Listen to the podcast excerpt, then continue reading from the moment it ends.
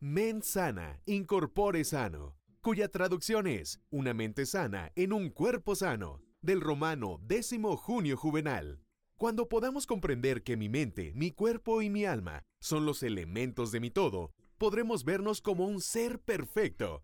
Bienvenidos a Reprográmate, donde crearemos la magia de vivir en conexión con tu mente, cuerpo y alma.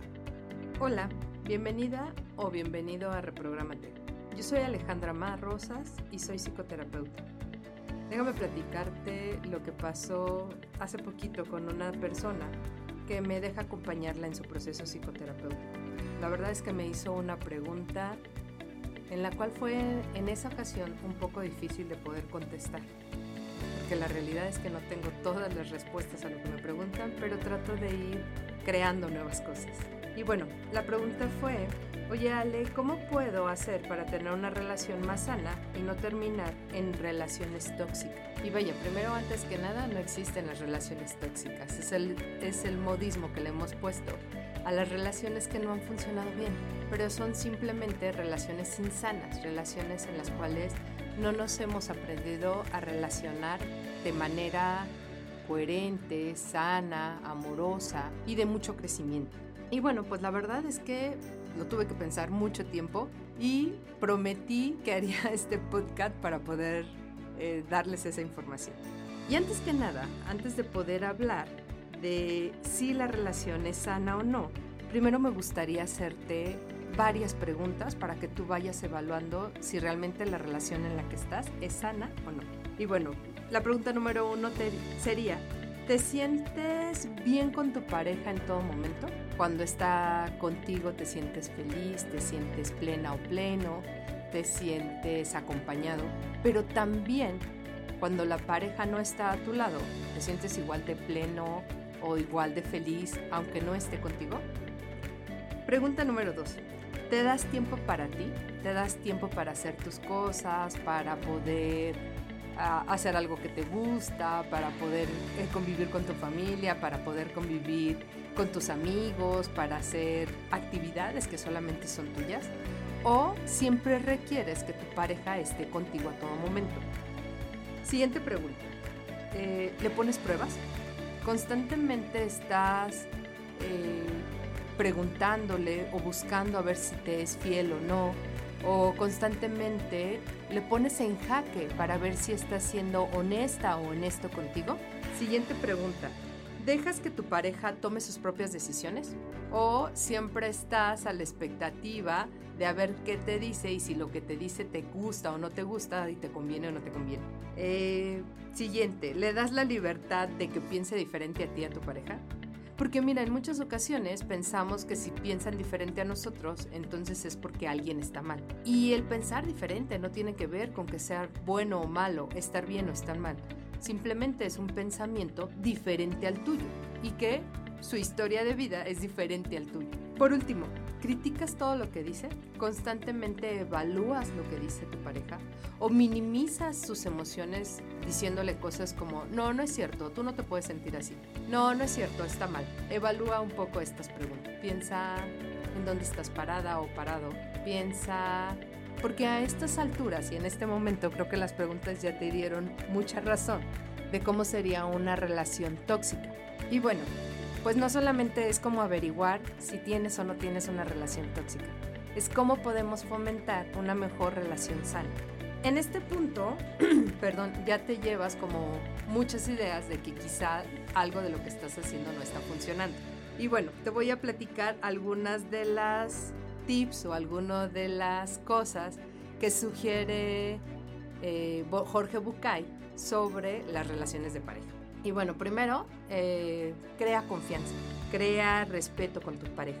Creo que esta es la base. Cuando tú respetas que tu pareja piensa diferente a ti, hable diferente a ti y viva diferente a ti, eso es importante, porque de las diferencias hay crecimiento, de las diferencias hay complementación del uno con el otro. Y entonces tú respetas eso que piensa, pero también lo respetas a él o a ella, ¿no? En todo momento y en sus acciones. Confía. Esta es una parte súper importante. Yo sé que a lo mejor en algunas ocasiones te rompieron el corazón y que entonces hoy te cuesta trabajo confiar. Pero si no confías, entonces ¿cómo vas a saber que los resultados son buenos? ¿Cómo vas a saber que la otra persona no te va a fallar? Requerimos confiar. La confianza es algo que se otorga, no es algo que se da a medias o algo que se da a ver si se puede o no se puede, o a ver si te la ganas o no te la ganas. ¿Confías o no confías? Así de simple. Y si requieres tener una pareja o si quieres tener una pareja, requieres confiar. Punto número dos, conoce las necesidades de tu pareja. Sí, conoce qué necesita tu pareja, pero también requieres saber cuál es la necesidad que tienes tú. En muchas ocasiones nosotros estamos llenos de fantasmas, de miedos, de traumas, de cosas que hemos cargado durante toda nuestra vida. Y quizá yo necesito algo diferente que tus otras parejas o, tu pareja requiere algo diferente que sus otras parejas. Entonces, la parte de conocer la necesidad implica que entonces puedo conocer cómo puedo yo ayudar a mi pareja a que crezca, a que sea diferente, a que cree nuevas situaciones. Punto número 3. Hablan de sus miedos. Eh, una de las partes importantes de la pareja es siempre la comunicación. Yo creo que imagínate que es una mesa y que esta mesa tiene varias patas. La comunicación es una base principal para tener una relación sana requerimos hablar de nuestros miedos, de nuestros triunfos. ¿Y sabes por qué es importante hablar de los miedos? Porque en algunas ocasiones nuestros miedos son los que nos impiden a crear posibilidades o son los que nos paran. Hablar con tu pareja de tus miedos es también escuchar la otra versión de tus propios miedos. Y esto te va a ayudar a poderlos superar o saber que no estás sola o solo para poderlos confrontar. Punto número 4 crea constantemente formas diferentes de comunicar. Las parejas no siempre requieren estar hablando en todo momento o mandándose mensajes por todo momento. Hay miles de maneras de poderte comunicar con tu pareja. A lo mejor una caricia, a lo mejor un mensaje de texto, a lo mejor un pequeño presente, a lo mejor una pequeña nota. Esta forma de podernos ir comunicando constantemente en demostración de amor implica que entonces también tenemos cuidado con nuestra pareja, que nuestra pareja pueda ir sintiéndose amada o amado. Punto número 5. Aprende a escuchar. En muchas ocasiones nosotros nos encanta escucharnos a nosotros mismos, querer tener la razón, querer que entonces todo lo que yo digo sea validado por mi pareja. Queremos en muchas ocasiones que mi pareja piense igual que yo, y que entonces tenga la misma visión, perspectiva, anhelos y todo igual a mí. Y en ocasiones requerimos entender que mi pareja es alguien diferente y lejano a mí, ¿no? Podemos caminar en pareja, pero no es parte de mí. No es una extensión mía mi pareja.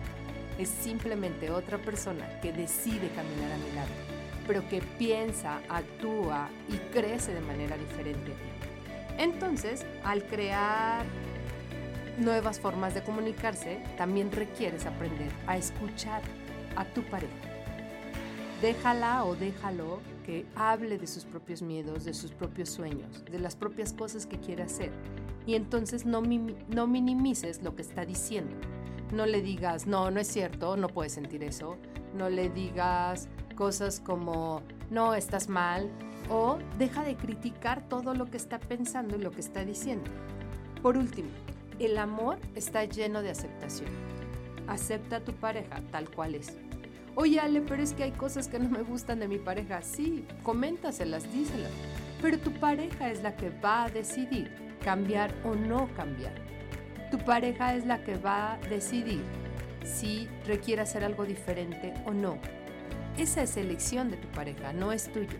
He escuchado miles de veces y en continuas ocasiones donde me dicen, es que yo la voy a cambiar o yo lo voy a cambiar. Nadie cambia a nadie.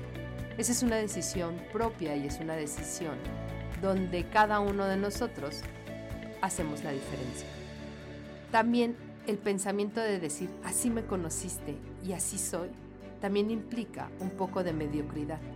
Las personas exactamente conocemos a una persona pero eso no significa que no pueda crecer, no pueda hacer algo diferente, no pueda ir generando diferentes posibilidades.